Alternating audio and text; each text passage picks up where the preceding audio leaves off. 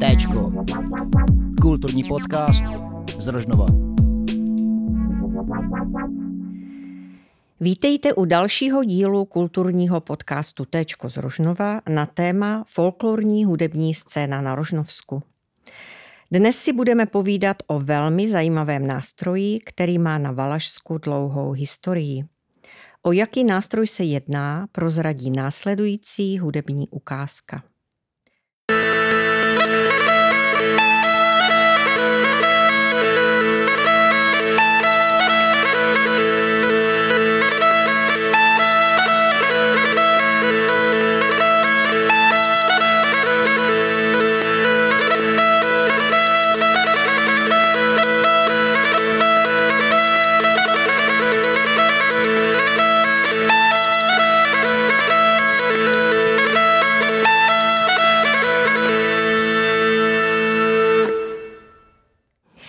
Bystrý posluchač samozřejmě poznal, že bude řeč o nástroji jménem gajdy.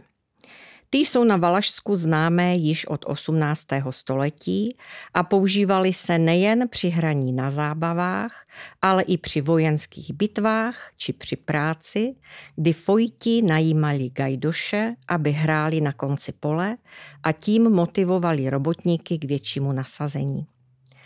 Tento nástroj má dodnes na Valašsku své místo i proto, že nedaleko Rožnova v městečku Zubří žije člověk, který se výrobou gajt velký kus svého života zabývá. A ten člověk spolu se svým nástupcem sedí právě vedle mě. Vítám ve studiu nositele tradice lidových řemesel mistra Pavla Čípa. Ahoj Pavle. Ahoj. A vítám také Petra Čípa, který je synem a pokračovatelem ve tvorbě Guide. Ahoj Mariko. Ahoj Petře. Zeptám se nejprve Pavla. Jak se člověk dostane z konstrukce v Tesla Rožnov k výrobě lidových guide?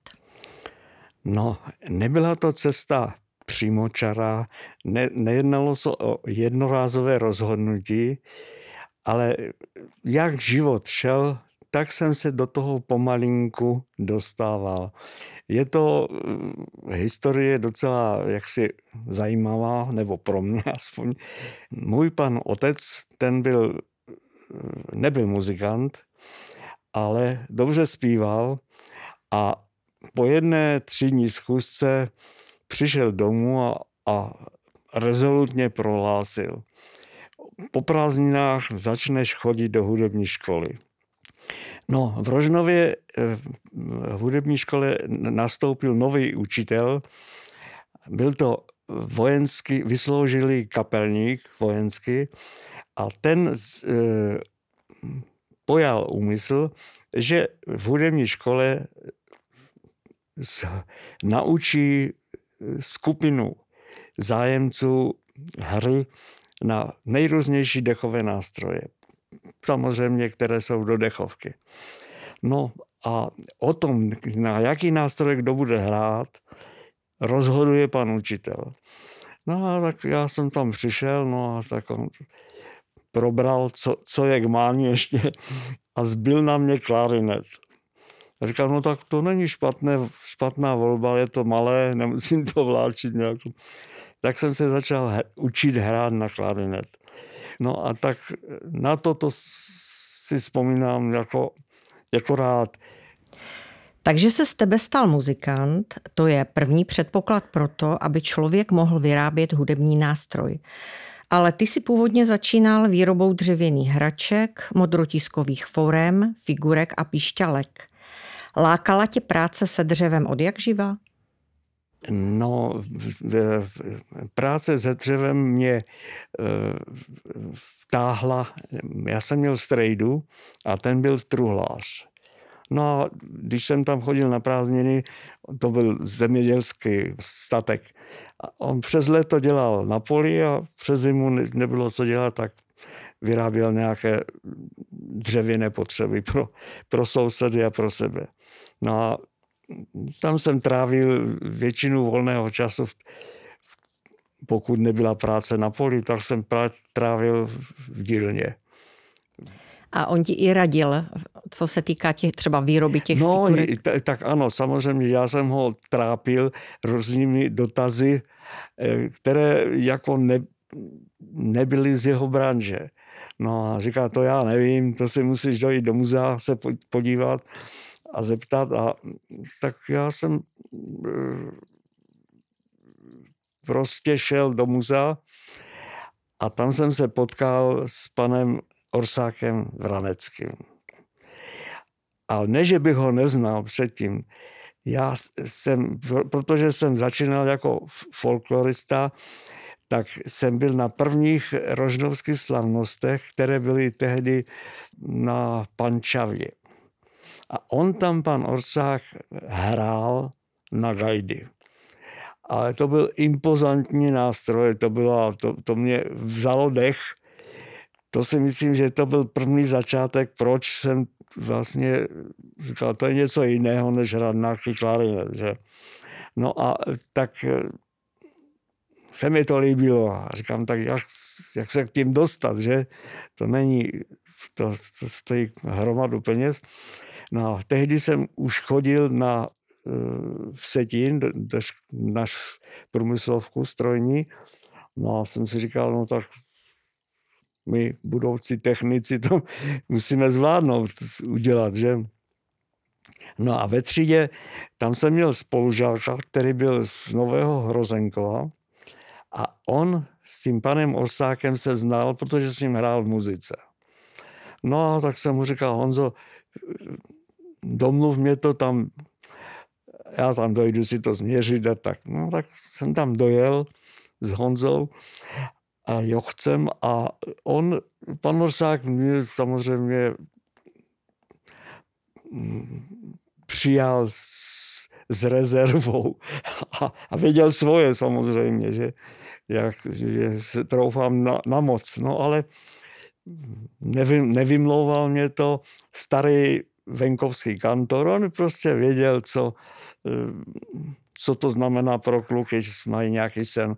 No a tak mě to, já jsem si to nakreslil, on mě, on mě nějaké díly dokonce pomohl vyrobit a No a od té doby jsem, jsem se s ním znal a chodíval jsem za ním do muzea a přitom jsem se uh, zajímal i o jiné, o jiné artefakty lidové řemeslné výroby.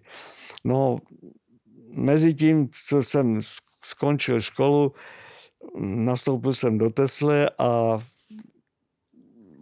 než uplynulo tři roky, tak jsem si tam seznámil se slečnou a jsem se oženil. No a oni, ta rodiče manželky bydleli na eh, Solanci a tam měli starou originál valašskou chalupu a tam bylo spousta eh, inspirujících předmětů. No a tehdy při jedné, já nevím, takové zajímavé práci vyvážení hnoje na, pod brambory, tak tam přijel sedlák a měl na eh, kolomas měl překrásnou nádobu. Já jsem na to hleděl jak z jara, prostě říkám, jsem mu říkal, prosím vás, teď to není, to, to nemáte na kolomas, to je z něčeho jiného. On říká, nepleteš se, synku. Toto dělali koláři přes zimu, když neměli práce na voze. Byla to nádherná nádobka, jsem si to hned omaloval a začal jsem to podle toho dělat. No a tím jsem, a už jsem to potom dělal v různých variantách, no a e, došlo to tak daleko, že eh, si, si toho všimnu ústředí eh, lidové umělecké výroby a za ty, za ty výrobky jsem dostal ocenění mistr lidové umělecké výroby. Tehdy. 76. nebo 78. roce. Takže dávno předtím, než si dělal gajdy. No ano, samozřejmě. No vidíš, jak jsi no, šikovný. To jsem dávno předtím. To znamená, na těchto věcech jsem se vypracoval eh, řemeslně, abych si na ty gajdy vůbec troufl. Než jsi se tedy dostal k výrobě lidových gajd, chvilku si působil také v Liptě, Liptál. No, to je záležitost velmi, velmi zajímavá. Přišla mi taková zajímavá nabídka od respektive no, nabídka, kterou jsem si sám vymodlil, eh, za, být zaměstnancem výrobního družstva Lipta. To bylo družstvo, které zaměstnávalo podomácké pracovníky, což mě velmi zajímalo. A e, to byla jedna věc, která mě zajímala. A druhá věc, věděl jsem, že zakladatelem e, družstva Lipta byl malíř a spisovatel Jan Kobzáň. A o něm jsem věděl, že sám vlastnil moravské gajdy. A to mě samozřejmě zajímalo nejvíc. No tak e, když jsem nastoupil do Lipty, tak jsem se potom pídil. E, nikdo o tom nic moc neviděl, až jsem narazil na jednoho pra, ne až tak moc starého zaměstnance, ale pamětníka, který si začátky pamatoval. A říkal, jo, jo, to, toho jsem znal, toho jsem znal. A e, ano, jo, on měl, měl dudy, ale neuměl na ně hrát. A protože mu to bylo líto, že, že ty dudy tam leží ladem, tak je dal eh, místnímu souboru, aby se na to někdo naučil hrát. No, v, době, kdy jsem byl požádán eh, strážníci o eh, postavení moravských guide, které by respektovaly veškeré prvky které se na Moravě vyskytovaly, tak jsem si říkal, to musím využít a prohlédnu si důkladně depozitář ve strážnici. Tím pádem jsem měl možnost, jsem měl volné ruce, přijel jsem do strážnice a pátral jsem po těchto dudách. Skutečně v přírůstkové knize jsem našel, ano, doktor Slávek Volavy koupil od eh, malíře Jana Kubzáně eh, dudy a jsou přirůstkové číslo a takové a takové. To číslo tam ale nebylo vůbec ve, depozitáři. No tak jsem si říkal, no to není možné, buď to je někdo ukradl, nebo se někde ztratili jinde. Tak jsem to znovu všechno prohlédl a nějaké torza jsem našel. Ale nechtěl jsem věřit, že to můžou být ty kobzáňové dudy, protože to bylo pomalované barvičkama, e, ne, každá dírka měl kroužek jiného, jiného barvu, no, tak jsem si říkal, no co, co to bylo? Tak jsem se rozjel za tím známým z té Lipty a ptal jsem se na to. A říkal, jo, to máš tak. Na ty dudy učil člověk, který neuměl noty a ten, co ho učil, neuměl tak, neum, uměl noty, ale neuměl, ne, neznal prstoklad. To znamená, vyřešili to tím způsobem, jak se učí děcka malé eh, na píšťálky. Omalují si dírky nějakou barvičkou a paní učitelka učí, ukáže na notu a ona děcko nahraje s tou prstem, který je, kterou je barva. No a už mě to bylo jasné. Já jsem teda přijel do strážnice, etnografům jsem to řekl a ti byli jako docela, eh, vzali to s humorem, že to je zajímavá záležitost. No, Dudy to e, nic moc slavného nebylo. Mně to připadalo, že to je nástroj, který je složený z více, z více e, tors. Prostě ta soustružnická práce vykazovala zcela jiný charakter než e, zbytek nástroje. A ta, ty ty kovové části, to, to to bylo úplně jiné provedení, než, jak si, než tomu prostě to k sobě nešlo.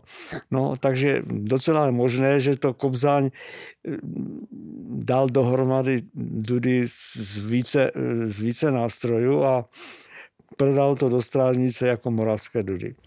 Musím říct, že mě teda to barev, ten barevný prstoklad zaujal. Teď jsem přemýšlela, jak by vypadal cymbál, kdyby měl barevné struny podle tónů. To by mi asi za chvilku přecházely oči z těch barev. Ale je to hodně zajímavé. To by je. mohli možná v Zušce využít. Ještě bych dodal, že ta lipta pro mě byla velmi zajímavá i z jiného důvodu, že jsem se tam dopátral po nejstarším Dudákovi na Valašsku a byl jím Oskar Kutěj právě z toho Liptálu. Eh, byl to už starý pán, který žil eh, částečně na Slovensku a částečně tady jako na, v tom Liptále. Eh, měl jsem možnost s ním několikrát hovořit, zpravoval jsem mu nějaké dudy a není to až tak dávno, relativně, co prostě zemřel. Ale byl to v podstatě nejstarší dudák eh, na, na Valašsku, kterého se já mohl zažít. Že. No, na Moravě samozřejmě jich bylo víc. Byli tam eh, na Slovácku, že Gajdoš eh, a, a Tomeš ze Strážnice. No ale s těma jsem se přímo takhle nesetkal.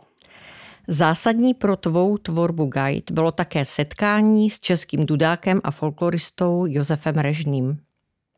Když eh, se mě do ruk dostaly noviny, ve kterých byl eh, článek o výstavě dud ve Strakonicích, no tak co jsem za, zavětřil. Napsal jsem panu, on to tam dělal pan Režny, ze Strakonic známá to osobnost v této branži, tak jsem mu napsal a on mě poslal bezvadný dopis, kde mě eh, poslal spoustu informací a poslal, eh, pozval mě na nějakou, na, nějak, na nějakou dudáckou dílnu. No a tak já už jsem rok a půl se s ním dopisoval před tou dílnou já jsem tam přijel a tak on už mě bral, jako že se známe a tak dále. A e, já jsem mu říkal, že chci si teda udělat moravské dudy a, a tak jsem se s ním radil, jak to má vypadat a desi to si. No a on jakože jako jo, a zkus to a ten mě dával a hned mě dal práci jinou samozřejmě už jsem v tom lítal. No. Jako gajdoš si hostoval na mnoha nahrávkách místních cymbálových muzik, ať už Javořina, Polajka či Soláň. My si teď pustíme jednu gajdošskou z CD Gajdovali gajdoši a zazní v ní gajdy v Durové i Molové tónině.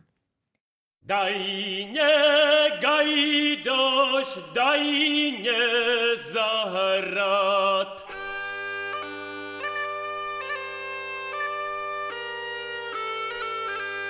Už nešiju, už nešiju v Brně kabát. Už nešiju, už nešiju v Brně kabát. Brně kabát,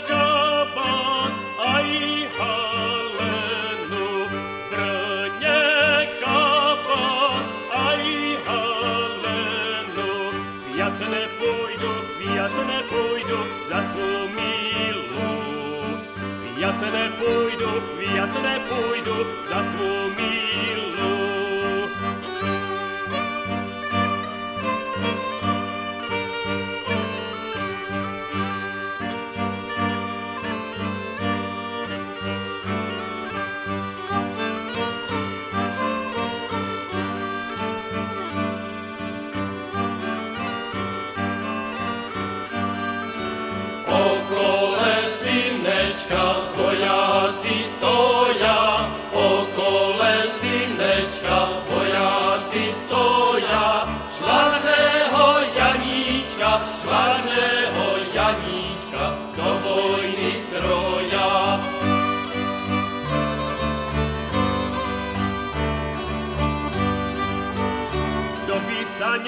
Oženitý kázal, ta jak by mě ruky nohy zvázal a do píňa na koňa posadil, ta jak by mě na vojnu poradil.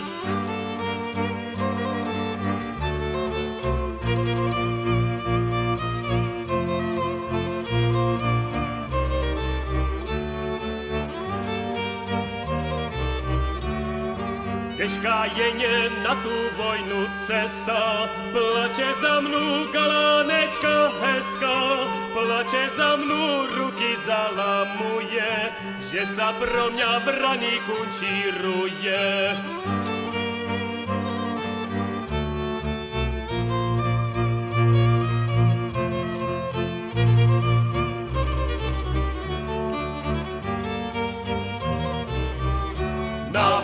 Vojně sa nesmí děvča milovat, na vojně sa nesmí děvča milovat, na vojně sa musí, na vojně sa musí exercírovat.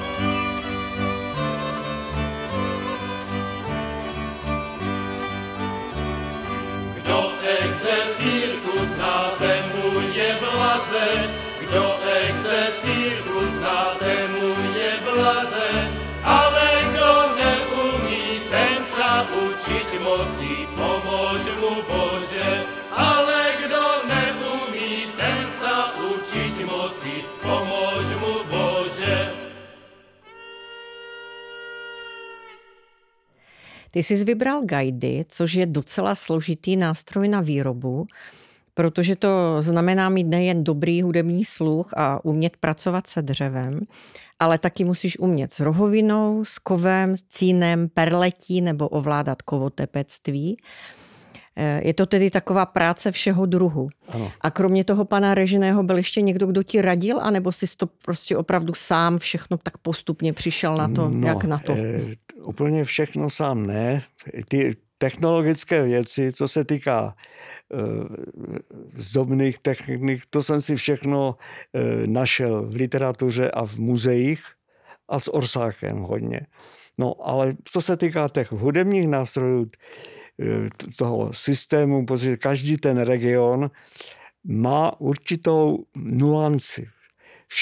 Dudy pronikají přes všechny regiony, přes v Evropu všemi směry, ale vždycky ke každém region, ten reg- region si přizpůsobí ten nástroj eh, tomu, co potřebuje. No a tak já jsem se v tom začal trošičku orientovat. No a e, došlo to tak daleko, že pan Režny, když někdo přišel za ním a chtěl dudy, tak on automaticky poslal za mnou. To znamená, že jsem, ne, neměl jsem sta, starost o práci. Vůbec. Já tě znám docela dlouho a vždycky si na mě působil velmi skromným až nenápadným dojmem. A teprve právě na Dudáckém festivalu jsem si uvědomila, jakého věhlasu si vlastně ve světě dosáhl. Protože na tom koncertě, kde jsme hráli, tak prostě všichni účinkující napříč Evropou a světem měli gajdy od tebe, což je teda úžasné. Pro jakou nejvzdálenější zemi si vyráběl gajdy? No, gajdy přímo ne, ale eh, jeden zajímavý nástroj je v Japonsku. Je to, to jsem, dělal jsem takový, velmi na to přijde řeč, eh, eh, takové nádherné dudečky více hlase pro jednoho muzikologa z Prahy a on byl na stáži v Japonsku a tam mě telefonoval, jestli mu udělám další. tak jsem udiveně se ptal, proč. Říkal, no, že je tam chce prodat, aby mohl nakoupit jiné nástroje. No tak vím, že to tam nechal. No. No a když někdo teda chce vyrobit nějaké úplně atypické gajdy, tak to si donese ten návod, nebo ty někde zalezeš do knihovny a pátráš? Ne, jak? ne, ne, to je trošku jinak. Ono, eh, ty gajdy se liší ve dvou věcech. Jestli mají vrtanou pišťalou válcově anebo kužilově. Jak jsou válcově, tak je to všecko stejný systém. To je v podstatě, v základě je to klarinet. Ale jak je to kužel, tak to je hoboj a tak dále. A to už je to už není nic pro mě. Na tom pokračuje Petr, ale já jsem se do toho nikdy nedostal a tím pádem ten problém není až tak strašný, protože jestli jsou to do, eh, švédské dudy, a nebo jestli jsou to, já nevím, balkánské, a nebo lužicko-srbské, je to vždycky píšťala s válcovým vývrtem a je tam nějaký strojek. Takže dané jsou, když vím, jaké jsou tam dané tóny, tak mě, pro mě není problém eh, ty tóny tam dostat. Je, to, je, a to je akustika, to se přepočítá od nějakého modelu a je, se, se, se, se dudy potom podle toho postaví. Podle toho se udělají borduny, jestli to chce o, o oktavu nebo odvěníš. To už jsou takové podružnější věci tak je překvapivé, že ty guidy jsou vlastně opravdu velmi populární nástroj v celém světě. I v Evropě teda samozřejmě to je pochopitelné, ale eh, pamatuju si, že tenkrát v těch strakonicích dokonce hm, byli i z Nového Zélandu jo, muzikanti jo. s tvýma guidama. To je historie sama o sobě z Nového Zélandu. Totiž eh, v roce 1864 odešla celá vesnice ze Šumavy na Nový Zéland a vzali si sebou české dudy. Samozřejmě, že do té, od té doby to sešlo věkem, ten nástroj. Ale oni chtěli na to hrát, tak složím tehdy, to byl nepřekonatelný problém, dostat to z Nového Zelandu ke mně do dílny. Takže to bylo přes nějakého papaláše od aerolínií.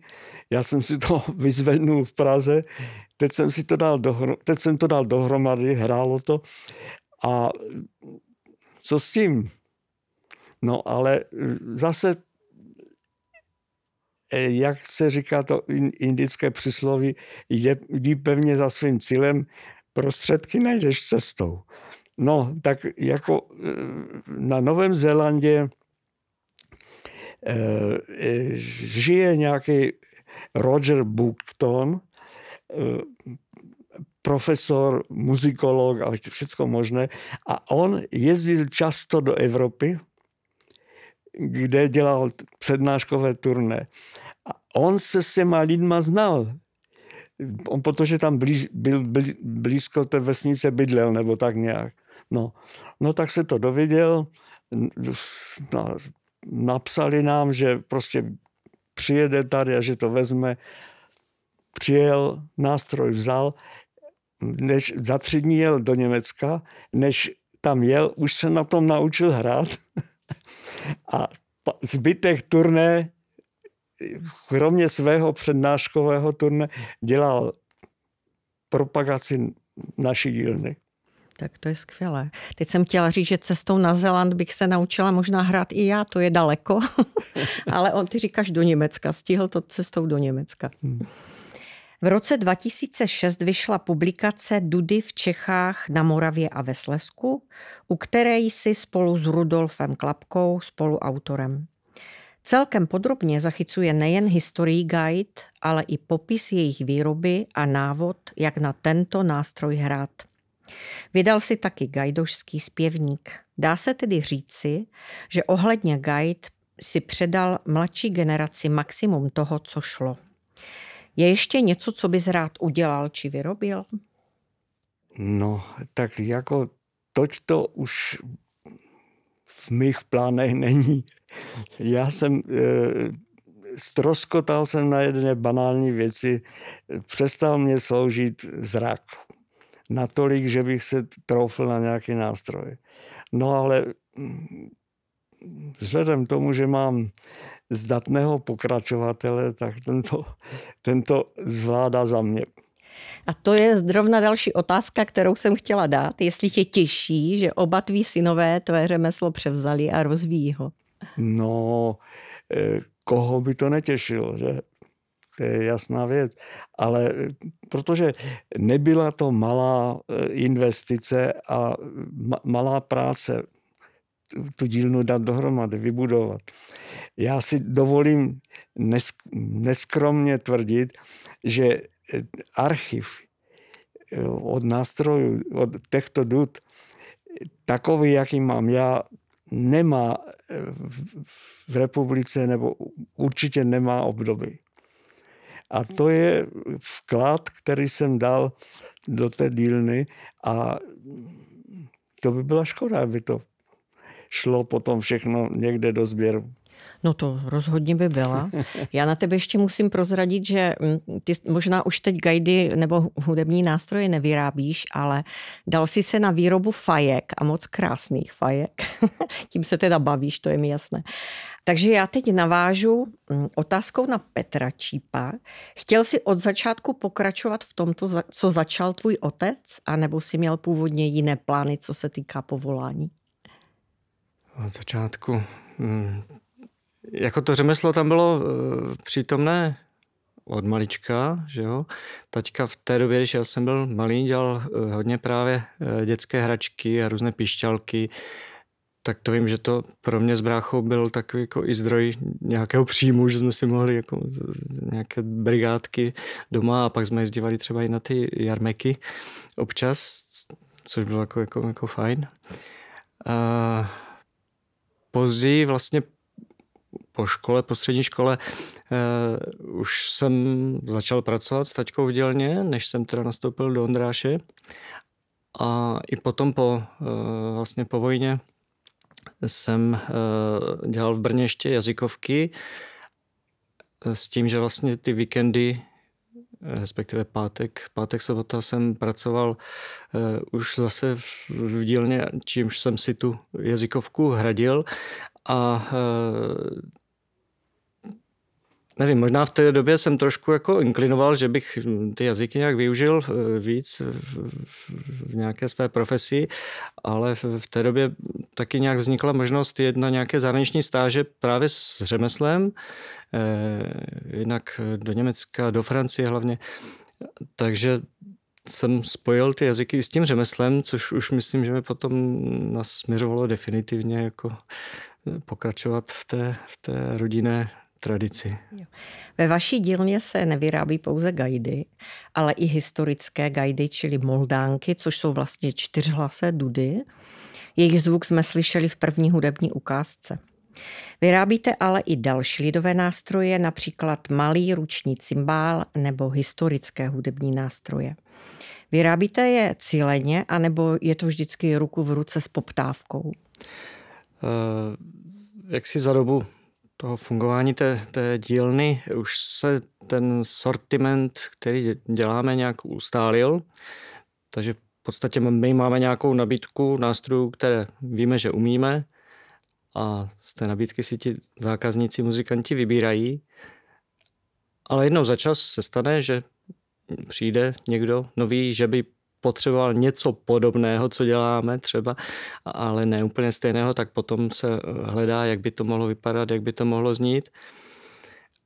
Eh, nebo třeba stejný nástroj, co děláme, ale v jiném ladění, takže to zase znamená trošku nějak více zapřemýšlet, více zaexperimentovat ale... Takže vlastně pokračuješ v tom, co taťka, že občas se stane, že děláte opravdu něco jakoby nového ještě. Jo? Občas, občas ano. Mm, to je mhm. zajímavé. A samozřejmě jsou i, i, i z naší iniciativy třeba nějaké nápady, co by se hodilo, nebo nějakou klarinetistu, že jo, mm-hmm. lákají ty historické klarinety, takže děláme takový jako maličký, maličký klarinetík, který teda není úplně historický, ale do těch historických klarinetů by mě taky jednou třeba e, zajímalo zabrousit. Vidíme, mm-hmm. jak to bude všechno časově. Jaké hudební nástroje se teda u vás dají koupit? Takže těch různých typů dud, co se tady zmínilo, je několik. Jo, české dudy, moravské gajdy, historické dudy, nejenom ty moldánky, ale i takový jako typ středověkých dud. Potom brácha Miroslav, ten se specializuje na výrobu zobcových fléten, několik typů, školní nástroje, studijní nástroje pro konzervatoře a podobně v různých velikostech. E, já se teda zabývám těma dudama plus různé historické dechové nástroje, většinou teda z období středověku nebo renesance, jako jsou třeba kornamuzy, což jsou takové málo známé nástroje, nebo eh, pišťaly ze zvířecích rohů, takzvané gemshorny. Eh, když je řeč o těch gemshornech, tak spousta lidí teda neví eh, vlastně, co si pod tím názvem má představit. Zjednoduše řečeno, je to vlastně teda píšťala z rohu. Je to píšťala z rohu, ve svém principu je to vlastně okarína. Je hm, to tak. princip okaríny vlastně vyrobené ze zvířecího rohu. A dělá se teda v různých velikostech, od malinkého sopraninka až po velikánský roh, který má téměř metr třeba délku a potom subbasový hluboký nástroj. Než si teda ukázku právě s těmi Gemshorny pustíme, tak se ještě zeptám, jaké je uplatnění. To jako je v nějakých historických kapelách, jo? Ano, převážně no, takhle jako v tak, jako, různých historických Jakože v lidové no. hudbě tak jako takové asi úplně ne. Úplně ne, když slyšel jsem i takhle jako pro zpestření, že to používala nějaká, nějaká uh, skupina z Čech. Někde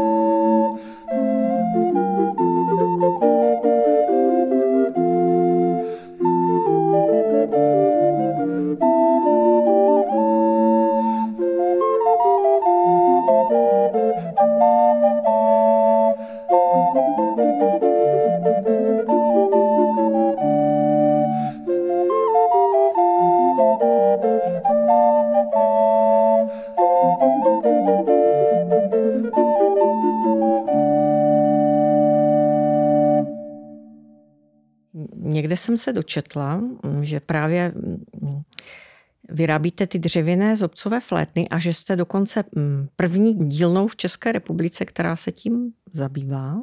Zřejmě po revoluční jsem to pochopila. Uh...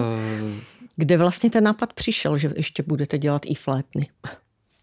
To vlastně vzniklo právě na začátku nějak 90. let, kdy ta dílna se nějakým způsobem rozvíjela. A taťka měl nějaké nástroje na výstavě v Praze, jestli se nepletu, a tam se potkal s panem Petrem Koblíškem, což je docela renomovaný výrobce zobcových fléten, který v té době už 30 let žil v Německu, tam měl svoji dílnu a chtěl e, část té své produkce nějak jako předat do, do Čech. A tak právě navázal spolupráci s otcem. A mm, pár let na to jsme vlastně e, napřed bratr a potom oba jsme jeli na stáž právě k panu Kopliškovi a hodně jsme se tam toho naučili samozřejmě a e, předal nám už vlastně hotové modely fléten a na dlouhou dobu nám dělali odbyt těm, těch nám nástrojů, takže v podstatě jsme eh, už v těch začátcích měli zajištěný odbyt. V dnešní době už vlastně děláme z 90% pro český trh, ale mm, v těch začátcích nám to hodně pomohlo. A pamatuješ si na svoje třeba první guidy, které jsi vyrobil? Jako sám úplně? A víš co, to bylo tak jako postupné, že jsem vlastně napřed pomáhal taťkovi, že jsem dělal různé jako části a které jsem potom, nevím, řekněme, před deseti lety třeba vyrobil úplně sám od A do Z, to asi už si úplně nespomenu. Protože to bylo, ten proces byl opravdu jako postupný, postupné jakoby pře, přebírání toho gajdušského řemesla. Vím, že pro muziku Soláň a předpokládám, že nejen pro muziku Soláň jste eh, dělali malý dlabaný cymbálek. Eh, děláte ještě cymbálky? Ty už neděláme, to vlastně taťka dělal před x lety, vzniklo pár kusů, ale jak si tu technologii jsme předali jednomu kamarádovi, který občas nějaký ten cymbálek eh, vyrobí, takže, takže jste můžeme zprostředkovat. Posunuli dál. Máš dva malé syny, vedeš je už pomalu k tomu, co tvůj taťka, že vlastně budou v té dílně jakoby pokračovat? Laká je to třeba si něco vyrábět se dřevem? No, ten starší Bartolomej, ten je v dílně každou chvilku, ne, že by ho tak úplně zajímala výroba nástrojů, ale samozřejmě ty stroje, materiál, všechno láká, takže si různě lepí, vyrábí všechno možné a i kolem těch strojů se točí, takže muzikální je, to, to jako na něm vidíme. Jistá naděje tady jako do budoucna je, no to uvidíme. A mladší ten zatím? Mladší taky, ten je v první třídě, to se tak začíná utvářet zatím, ale to je možná výhoda, že máš kluky. Kdyby to byly holky, ty ty technické věci až tak neberou, že to by možná bylo horší. Eh, dobře. Děkuji moc oběma za čas, který jste byli ochotní tady teda strávit. Přeju pevné zdraví, osobní úspěchy, spoustu inspirace a radosti při tvoření těch hudebních nástrojů. Děkujeme. A také bezpočet spokojených zákazníků. Díky moc. Než se rozloučíme písničkou, jak jinak než gajdušskou, ráda bych pozvala k poslechu dalších zajímavých podcastů. Je jich dost a všechny najdete na stránkách Rožnov. Tak neváhejte a poslouchejte. Od mikrofonu z vrátnice Tčka pěkný den přeje Monika Kovářová.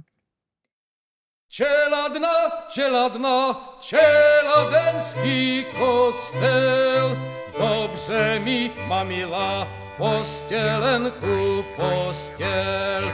Dobře mi mamila postělenku postěl. Já jsem ti poslala bílou peřínečku a ty si nepřišel ani na chvílečku. A ty si nepřišel ani na chvílečku.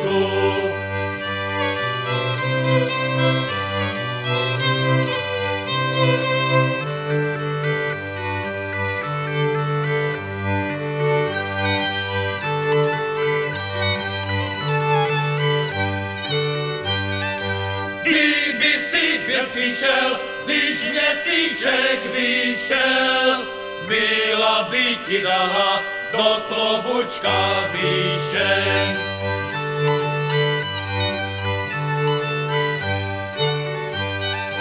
Do klobučka výšeň, do kapce jablíček, a to všecko proto, že si můj syneček.